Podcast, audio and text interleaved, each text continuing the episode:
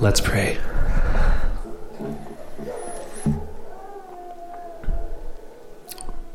Lord, we want that song that we just sang to flow here into our time in your word. Lord, take our ears, let them listen. Take our attention, let it be yours. Take our faith, let it be invested fully in you and what you've spoken. Take our obedience and let it be offered to you without reservation. And Lord, through your word, exercise your loving authority in our lives. And Lord, I pray that by your Holy Spirit, this would be a supernatural encounter, not humans listening to another human, but your children hearing your word. And I pray that the fruit of this time, O oh God, would be lives that more fully, more clearly show your glory, your character, your power. God, please be with us now. Please help us. And we know that you love your children, and we expect you to answer this prayer. We praise you, O God, and we thank you in Jesus' name. Amen. Please have a seat.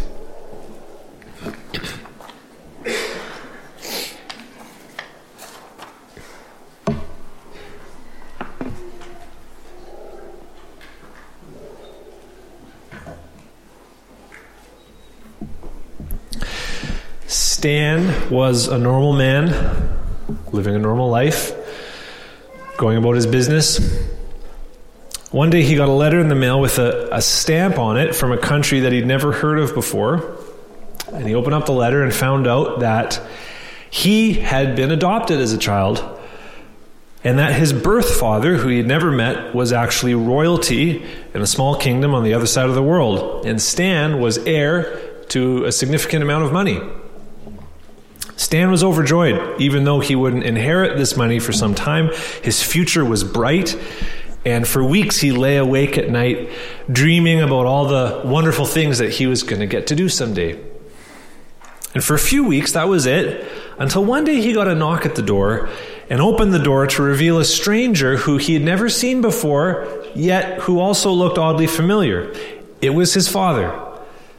Not content to simply hear about Stanley from afar, Stan's dad had flown across the world to stay with him for an unspecified period of time. Suddenly, Stan's life changed again. This inheritance wasn't just a far off idea. It was attached to a person, a person who is now living in his house, a very particular person who wasn't very happy with all of Stan's lifestyle choices. You are royalty now, son, he would say.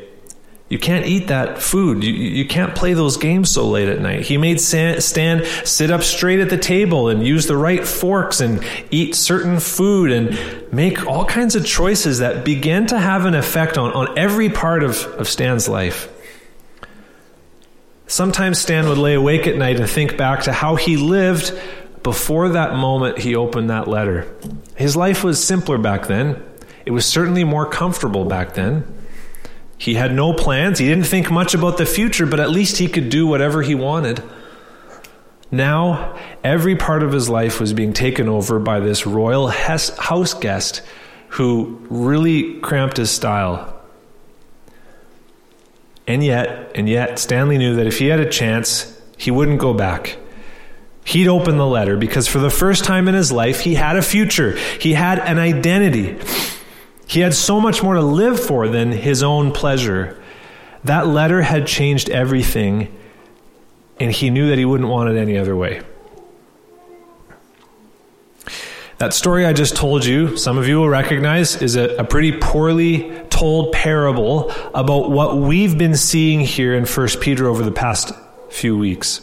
From verse 3 to 12 in 1 Peter chapter 1, Peter bombarded us with a barrage of truth about what God has done for us and, and is going to do for us in the future. And that, that truth was wonderful. I mean, how, how could it not be wonderful to be reminded of the bright future that God has planned for us? I mean, it, it sure beats the alternative, right? It beats worrying about hell to have such a, a bright future promised to us. But last week, we got the knock at the door and found out that this truth wasn't just staying off in the future. The truth stood there on our front porch with bags in hand and announced that it was moving in. And by the way, it planned to change everything. And by the way, we had to set an alarm because it was taking us to the gym at 6 a.m. Verse 13, therefore, in light of all this truth, therefore, preparing your minds for action, that's where I'm getting the gym thing from, right? And being sober minded, set your hope partially, no, fully on the grace that will be brought to you at the revelation of Jesus Christ. This is unsettling.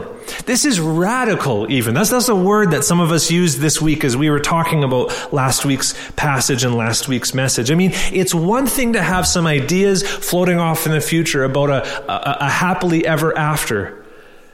But it's quite another thing to be told that right now we must shape our entire lives around that hope, such that every corner of our lives, down to what we watch on TV, is affected by it.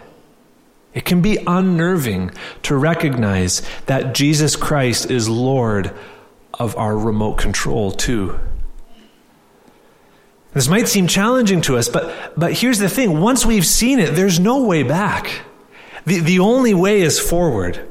Because these aren't just ideas. The living Lord Jesus Christ, resurrected and alive, has laid a claim on the lives of his people. And if we have been born again through the mercy of God, then though our flesh is, is, is going to struggle with this, we're going to find in ourselves a willingness, a desire to listen and obey what the Lord in His Word is calling us to do. Just like Stanley in that made up story, we really won't want it any other way. And we're going to see that very clearly in our passage today, looking at verses 14 to 16, as we open up in verse 14 with these words, as obedient children.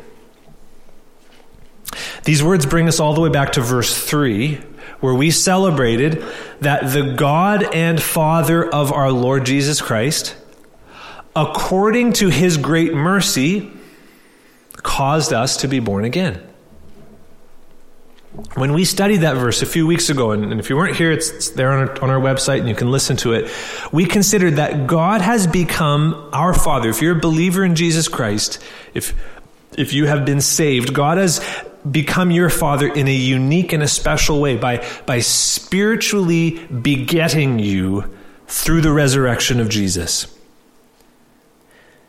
Now, today's question, today's passage, these words here answer the question. So we were born again what were we born again as? When you were born again, what were you born again as? And the answer is you were born again as obedient children. This is quite a, a, contrast to who we were the first time. The first time we were born, we were born as disobedient children. Sorry, new parents, if you haven't figured that out yet, that's what you got. That's who we all are. That's who we all were, at least. That's our nature, our leaning. Uh, in the book of, of Ephesians, twice, the Apostle Paul describes unbelievers as sons of disobedience. Sons of disobedience. That's in Ephesians 2 2 and 5 6. That's who we were. That's our old identity. We hated obeying. We didn't like being told what to do. We wanted our own way instead of anybody else's way, and certainly instead of God's way. But now, God has caused us to be born again. And, what have we been born again as? We've been born again as obedient children. Notice the wording here Peter does not say, be obedient children. Most English translations get this right, following the original language here, which says, as obedient children. In other words, if you've been born again, this is your identity. This is who you are. You're an obedient child of God. This is, this is, this is your new nature that God has caused to be created in you. The new nature put in us through the Holy Spirit. We are obedient children who have a, a nature, a, a, disposition, you could say, an, a leaning, an inclination that wants to obey our Father. This was the great promise of the new covenant given through Ezekiel that God would put his spirit in us and cause us to be careful to obey his rules. You can see that in Ezekiel 36 27. This is why First John, when it talks about being born of God, it says, You may be sure that everyone who practices righteousness has been born of him. First John two twenty nine. This is because God's children look like their father. When we were born the first time, we, we look like our, our, our dads. Many of you know I, a few, about four, five, six years ago, I reconnected with my dad after 20 years.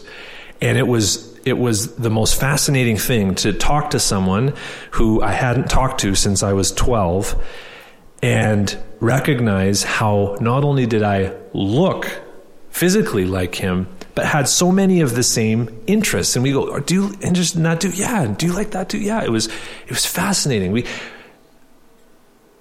and, and, and in a much deeper and a richer way, when God causes his children to be born again, we look like our dad. We're born again as obedient children. We've talked before just with this word obedience, so we're not going to drag it out, but we've talked about how, as modern Christians, sometimes we get kind of uh, uncomfortable with this language of obedience. It makes us a little, you know, tight under the collar. But once again, this passage is, is asking us to lay that aside and understand that obedience is a wonderful, joyful, central part of what it means to be a Christian. Peter addresses his readers as obedient children. If we're Christians, that's, that's our identity.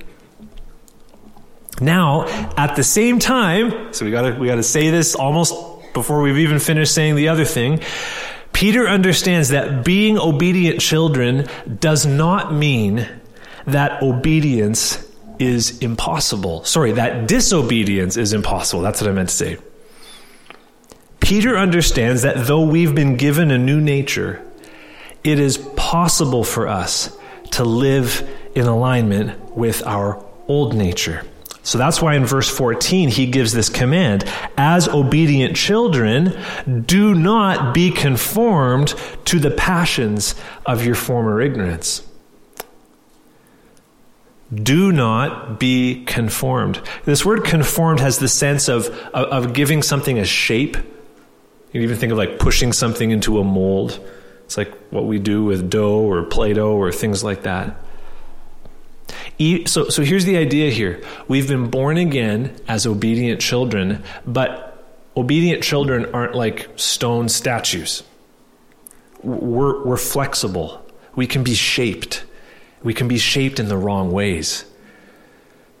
And so Peter says, don't be shaped according to what? The passions of your former ignorance. So, former ignorance, so this is who you were before, when you were ignorant, didn't know God. By the way, this is one of the big clues that these are Gentiles that he's writing to, because he wouldn't have said this to Jews, because before, even though they didn't know Christ, they did know about God. They, they, they knew a lot, but these are Gentiles. They didn't know God.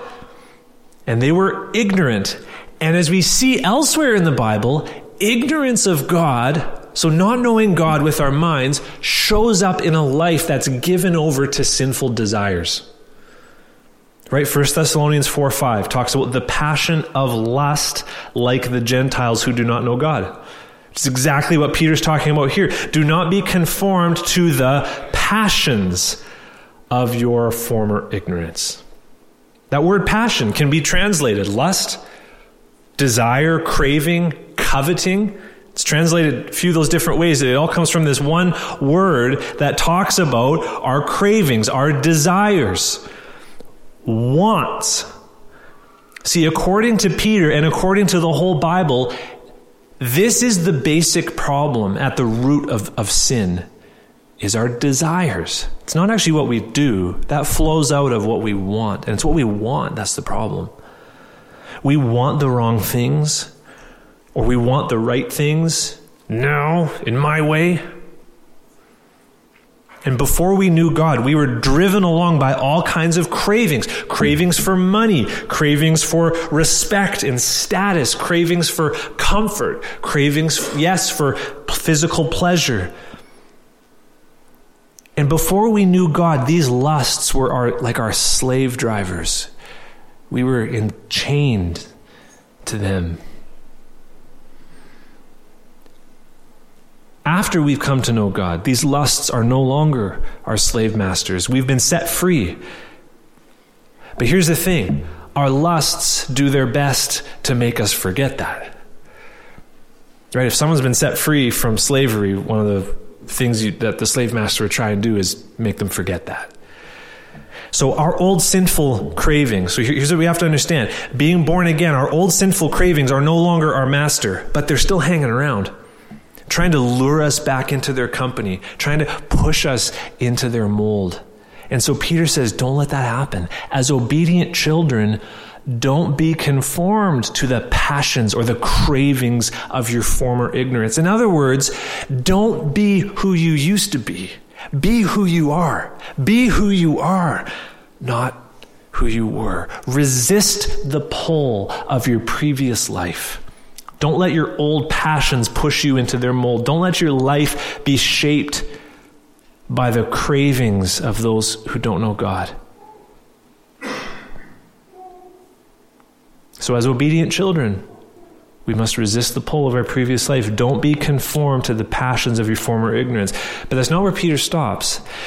Peter wants us to do more than just avoid sin. That's important. There are some people who that's their whole vision of the Christian life. Don't do bad stuff. Don't do this, don't do that, don't do this, don't do that. And as long as you don't do that bad stuff, thumbs up. That, that's not Peter's vision for the Christian life. That's not God's vision for the Christian life. Instead of being enslaved uh, to being pushed into the mold of our previous sins, our previous passions, Peter has a, a positive command for us, which is that we would be holy. Verse 15, you also be holy. That's the main instruction in these verses, right? Instead of this, instead of the previous cravings and lusts, here's, here's who you're to be as obedient children. You also be holy. God's obedient children are to be holy. What does it mean to be holy? What comes to your mind when you hear this? When you think, if you were to think, holy person, what comes to mind? I wonder if some of us imagine a person who dresses strange, has an unnatural affection for long prayers, and they don't know how to have any fun. Or maybe a holy person is someone who is so afraid of sinning that they're just really hard to spend time with. So, sometimes, more seriously, people define holy as being pure, good, sinless. I wonder if that, that, I think that's common. We think holy, we just think sinless, no, no sin. I mean, that comes out in our phrase holier than thou. Oh, they're holier than thou. They're better than me, right? So it's a sinless thing. Sometimes I've heard uh, more theological type people say holiness means like totally other. So it's, it's like talks about how God is like completely different than us. Commonly, we'll hear the word holiness as as meaning set apart, set apart from common things. Now we've talked about this before here, so we won't we won't rehash it all, but but when we actually look at how the word is used in the Bible, and not just the Bible, but also the, the, the ancient religions that, of the world of the Bible, the basic idea of the word holy has to do with being devoted to God. That's the basic idea. And if you want to know more about this, I can point you back to some messages where we talked about this before.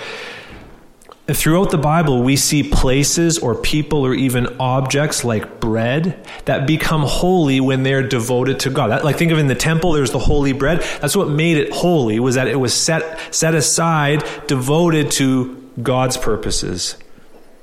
And, and the word holy includes the idea of being set apart, but the focus isn't on what it's set apart from. See, that's, that's, I think, part of the, some of the mistake we make here. We think holiness means being set apart, so the focus is on what you don't do. But, but if the focus of holiness in the Bible is being devoted to God, then, the, then it includes the idea of being set apart, but the focus is on what you've been set apart for. Devoted to God. Holiness is complete devotion to the Lord. So a few years ago, we talked about the idea of, of a game ball at a Riders game, right? You got all kinds of footballs, but when, when, it, when a football becomes a game ball, it gets devoted to the purpose of being used in that game.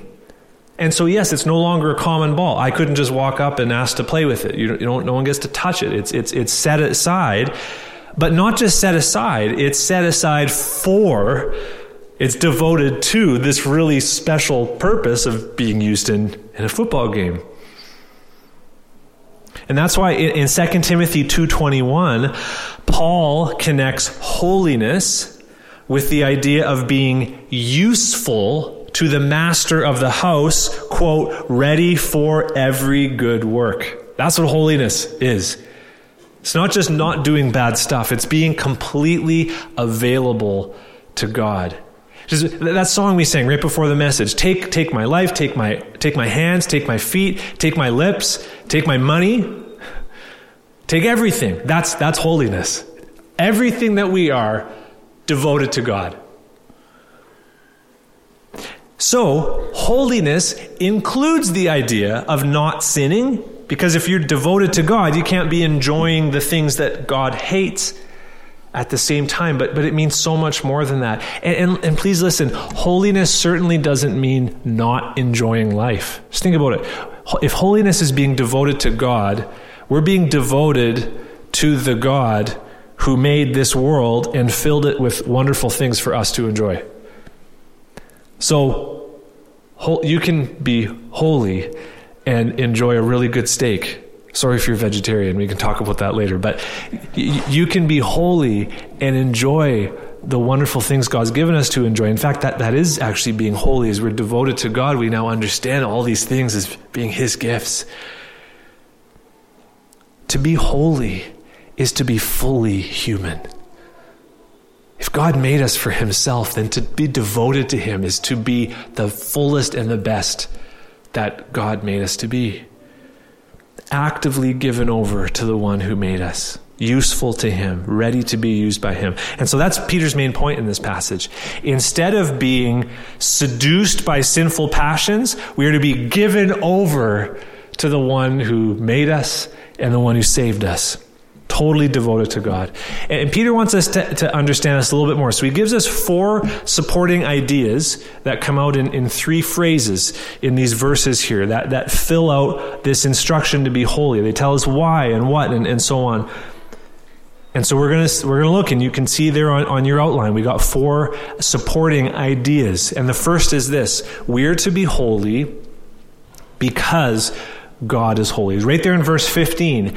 As he who called you is holy, you also be holy. Now, that word as is doing double duty. In, just like in, in English, in the original language, it's talking about God as the standard of holiness, but also God as the, the, the reason for holiness. Because God is holy, here's the sense because God is holy, we must be holy.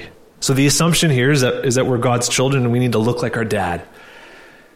As God's obedient children, we're going to have a family resemblance.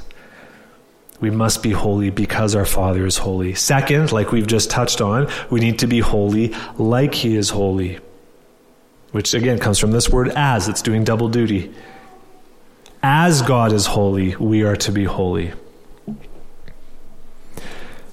How holy is God? Holy, holy, holy. Now, you might wonder here if, if being holy means being devoted to God, then what does it mean for God to be holy? Well, that's just exactly it. Scripture reveals a God who is completely devoted to his purposes, his plans, his people. God is full of steadfast love and faithfulness. Time and time again, God saves his people because he is holy. He is devoted to the glory of his name. Listen to this from Ezekiel 36, 22 to 23. This is God's holiness. Therefore say to the house of Israel, thus says the Lord, it is not for your sake, O house of Israel, that I am about to act, but for the sake of my holy name, which you have profaned among the nations nations to which you came, and I will vindicate the holiness of my great name, which has been profaned among the nations and which you have profaned among them. And the nations will know that I am Yahweh, declares the Lord God, when through you I vindicate my holiness before their eyes. See, God's people Israel were scattered in exile and were living like the pagans, and that made the nations question, is God holy? Is God devoted? Devoted to keeping his promises? Is God devoted to his people? And God says, I will prove that I am holy when I save you and rescue you and keep my promises. See, this is why it was such a comfort. We looked at this a couple years ago when, when Isaiah, in the year that King Uzziah died, in a time of, of such crisis in the nation, such instability in the nation, and he gets a vision of a God who is holy, holy, holy, completely devoted to keeping his covenant promises to his people, completely devoted to the glory of his name. That's God. And we are called to be holy as He is holy. We are called to be as devoted to God as God is devoted to God. Thirdly, we're told to be holy in everything we do. Verse 15, you are also, sorry, you also be holy in all your conduct. Now that, that kind of goes without saying, right? If we're to be as holy as God, God has no secrets, no shadows, no bad habits that he hides from. He's perfectly holy. And so if we're to be holy like him, then, then that's us. But Peter makes it really clear in all of your conduct. This would have been quite an idea for the, the first readers of Peter's letter. See, the idea of holiness was common in the ancient world. With the, with the pagan religions, the, the Roman gods, the, these different gods they worshiped, there would be certain days, certain meals, certain places that would have been holy, devoted to that God. But the rest of the, the, the week, they, they got to kind of do whatever they wanted being devoted to God doesn't just mean that we set aside some parts of our life for religious purposes.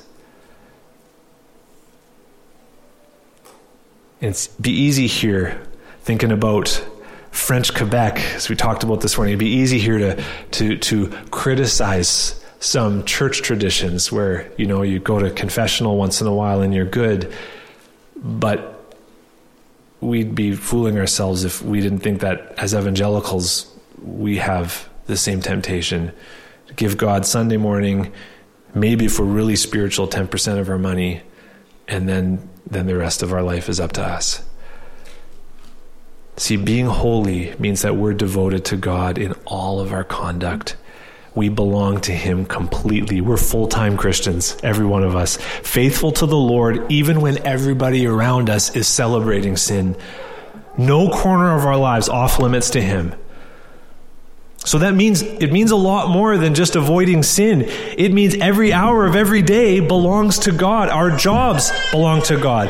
Our free time belongs to God. Our screen time belongs to God. Our hobbies belong to God. Our money belongs to God. Our relationships belong to God. Our life plans belong to God. It's all holy, all devoted to Him. And so we see here, holiness is not one priority among many.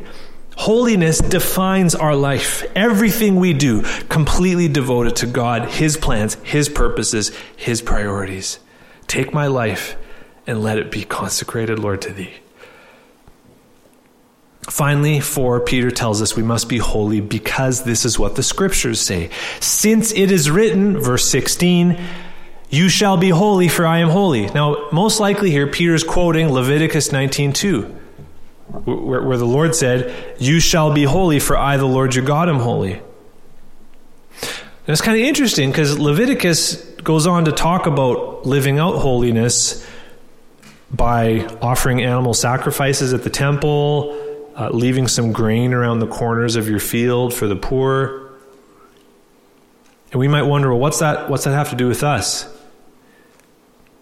I mean, is Peter telling us here that we need to be living out holiness the way that Israel did in the Old Covenant? And, and we know that's not true. And, and one of the ways we know that's not true is we go back to verse 10. Peter told us that the Old Testament scriptures were about Jesus. Moses, when he gave the law, was prophesying about the grace that was to be ours. Right? The Old Testament law in Leviticus is pointing towards Christ, is fulfilled in Christ. What Peter is showing us is that that doesn't mean that God doesn't care about his people's holiness. God has always wanted his people to be devoted to him, even before the law of Moses. And, and what, we, what, we, what we see here is that the law of Moses was one particular way that God's people lived out holiness at their specific point in the story of redemption. Right? Abraham was to be holy, and it looked different for him. Noah was to be holy, and it looked different for him in those different covenants. You and I are to be holy, like Peter's readers. Our holiness is going to have a different shape than, than, than what it had for Moses and, and the Israelites. Douglas Moo explains holiness for Peter's readers means they will set themselves apart from the customs and values of their unbelieving society to live by the character and teachings of Jesus, no longer allowing their previous unbelief to define them. That's, that's holiness for us. We're setting ourselves apart from the values and the celebrations of our society I don't mean literally all the celebrations. I'm talking about when our society celebrates what's wrong. We we are setting ourselves aside from that and we're devoting ourselves to God, which practically looks like following the, the teaching of Jesus and the apostles. So Peter quotes from Leviticus not to tell us that we're still under the law of Moses, but rather as an example that God has always cared about his people's holiness. And so, as we live out the words of Jesus and the apostles in dependence on the Spirit, we can read the Old Testament and see God's passion for his people's holiness. And with that, verse 16 concludes. We've walked through these three verses. And we can sum up this, this whole passage in a sentence, which is that as obedient children, we must resist the pull of our previous life and be holy because our Father is holy, like He is holy in everything we do, as the scriptures say. This is what God, through Peter, calls us, His children, to do. And what we want to do here at, at the end of, of having walked through this passage, we want to step back and, and, and try and get a, get a lay of the land, try and, and, and, and sum up what we should do with all of this. Kind of gather up our, our reflections on this passage. And, and I want to do that under three headings real holiness, real humility, and real help. Let's start with real holiness. Here's what I mean we should understand that Peter intends for us to take him literally and to actually apply ourselves to being holy in all of our life as God is holy. Now, that might seem obvious to you. You're like, well, isn't that just what it says? But it's not what everybody has understood as they've taught on a passage like this. See, some readers of the Bible, some teachers of the Bible come to a passage like this and they say, that's impossible. There's no way that you and I can even approach the holiness of God. Therefore, there's no way that Peter actually expects us to be holy. Here, here's what's going on here. This is what these guys will say.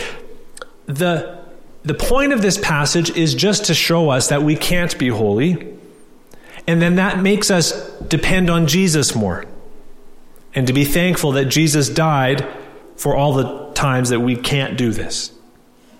So, in other words, here, here's, here's what they're saying Peter deliberately gives us an impossible command in order to push us back to the gospel. And then some authors, uh, some more recent authors uh, that, that I've read, have said that this is actually how we become holy.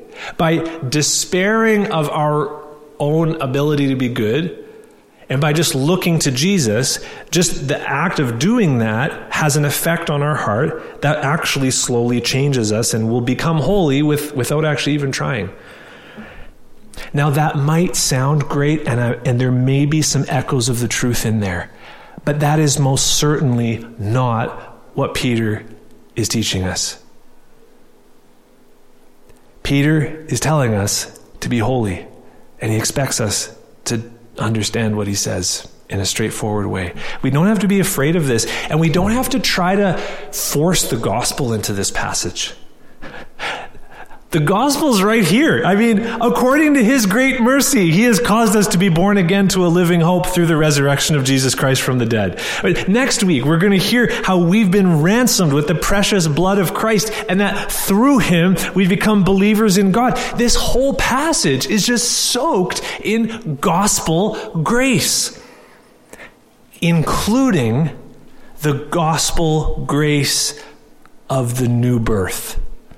See, we, we get confused if we think that the gospel and the grace of the gospel is simply forgiveness. See, that, that's not where the gospel stops. The gospel also has the grace of us being born again with new hearts that want to obey God. And so, Peter, notice here, Peter is not telling us to be holy in order to receive God's grace. We, we should be afraid if that's, if that's the idea here. And then we'd have to say, what's going on? No, no, we've been told already. We've received God's grace because of his sheer mercy. God does not wait for us to be holy before he loves us. And now that we have been given a new nature, Peter tells us to be holy. He can only tell us to be holy because of the gospel. And now that we've received a new nature, now that we've been born again, with hearts that want to obey God, he tells us, be holy. Still, still, you might wonder, this just seems unrealistic. Like, because what's the standard here? The standard is God. I mean, who can do that? Isn't this a bit of a stretch?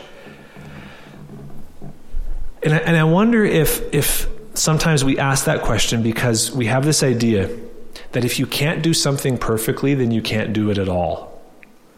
Right? Like, like some people, when they come to these ideas, they seem to think there's two options either being perfectly sinless or just being okay with sin. And that's just not a biblical idea. The, the, the Bible assumes that holiness can be real even if it's not perfect. Here's an example faithfulness in marriage. On my wedding day, I promised my wife to love and to cherish her until death parted us. Have I done that perfectly in the 12 years since then? Careful how you answer, honey. No, I'll tell you. No, I have, I have not perfectly loved and cherished my wife. Does that mean I've been an unfaithful husband? I sure hope not.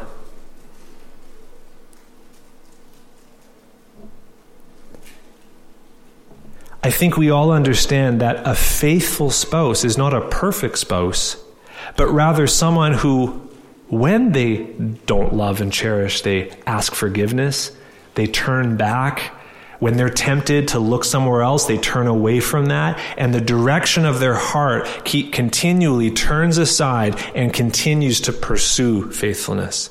And that doing that over the long haul, a long obedience in the same direction as, uh, what was his name? Eugene Peterson said, that's faithfulness. It can be real even if it's not perfect.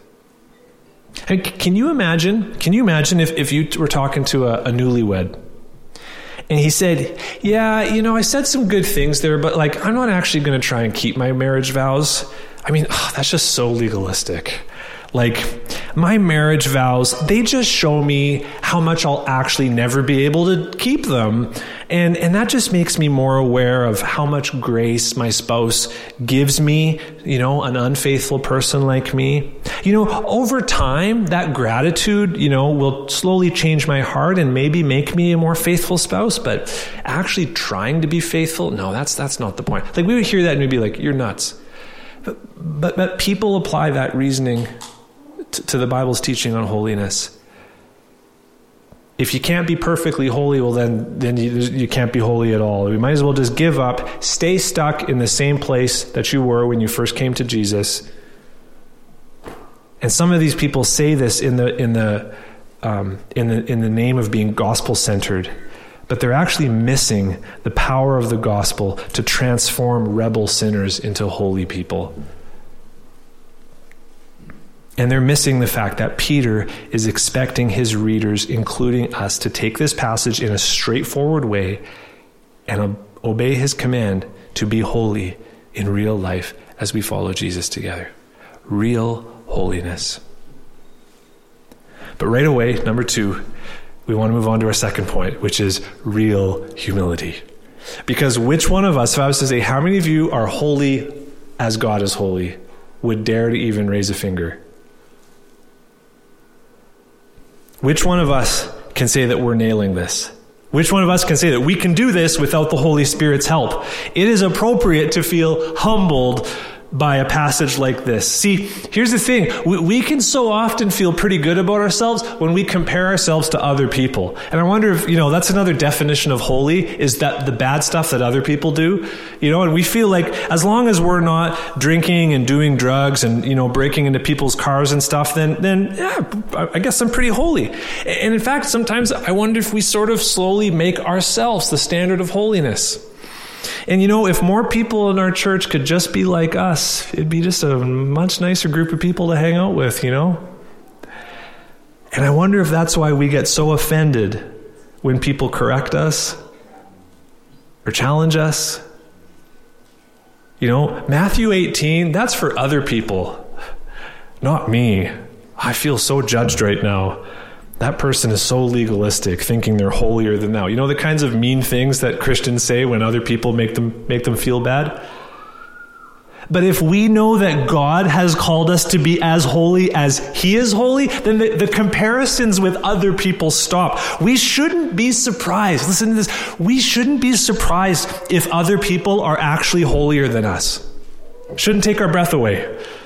Because God is the standard and we're looking to Him together, we shouldn't be surprised if our brother comes to us to show us our fault. We should welcome challenge and correction because we'd be crazy to think that we've arrived anywhere.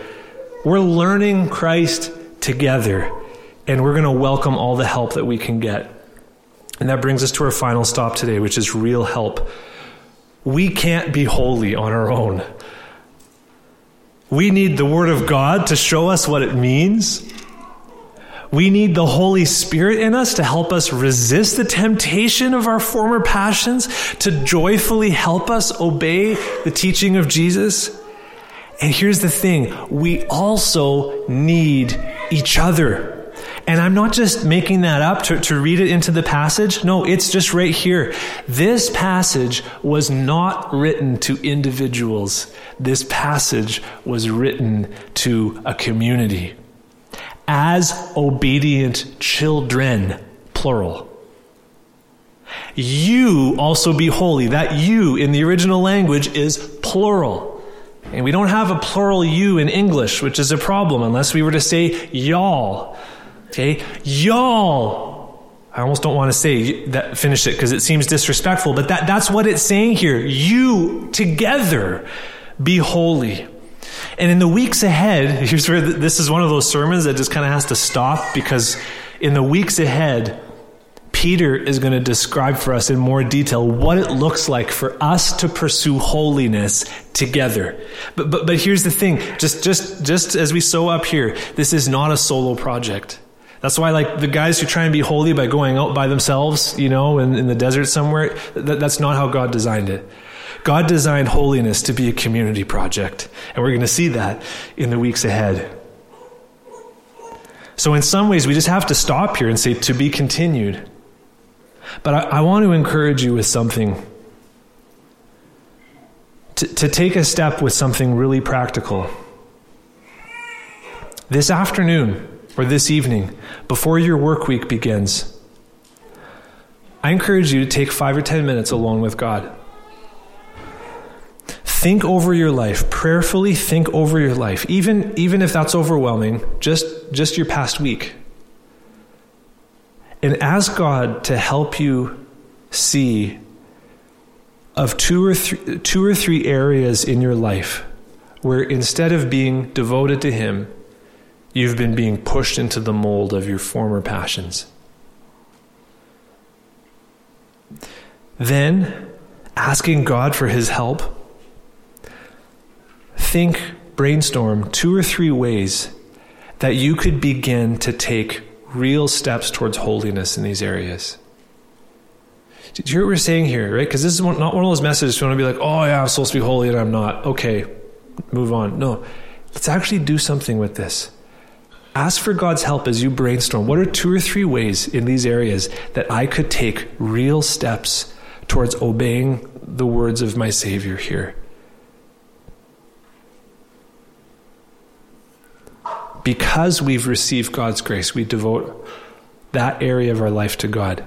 Finally, here's a crucial step go tell another Christian about your first two steps. Confess your sin to another person with flesh and blood.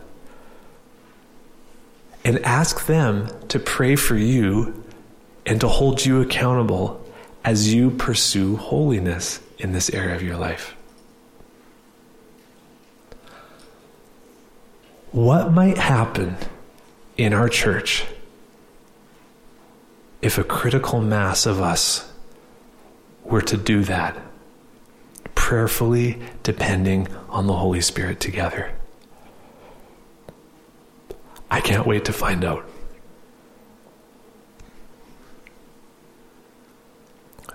Oh God, we hear the call to be devoted to you. And we confess our deep need for you. God, I praise you that this is not a requirement for grace. I thank you that this is not a requirement for salvation. But God, we know this is a result of salvation, and we can't ignore it. So, God, would you help us to take advantage of all of the help that you've given us in your word, in your spirit, and in your church? would you make us, O God, a holy people together for your glory. Amen.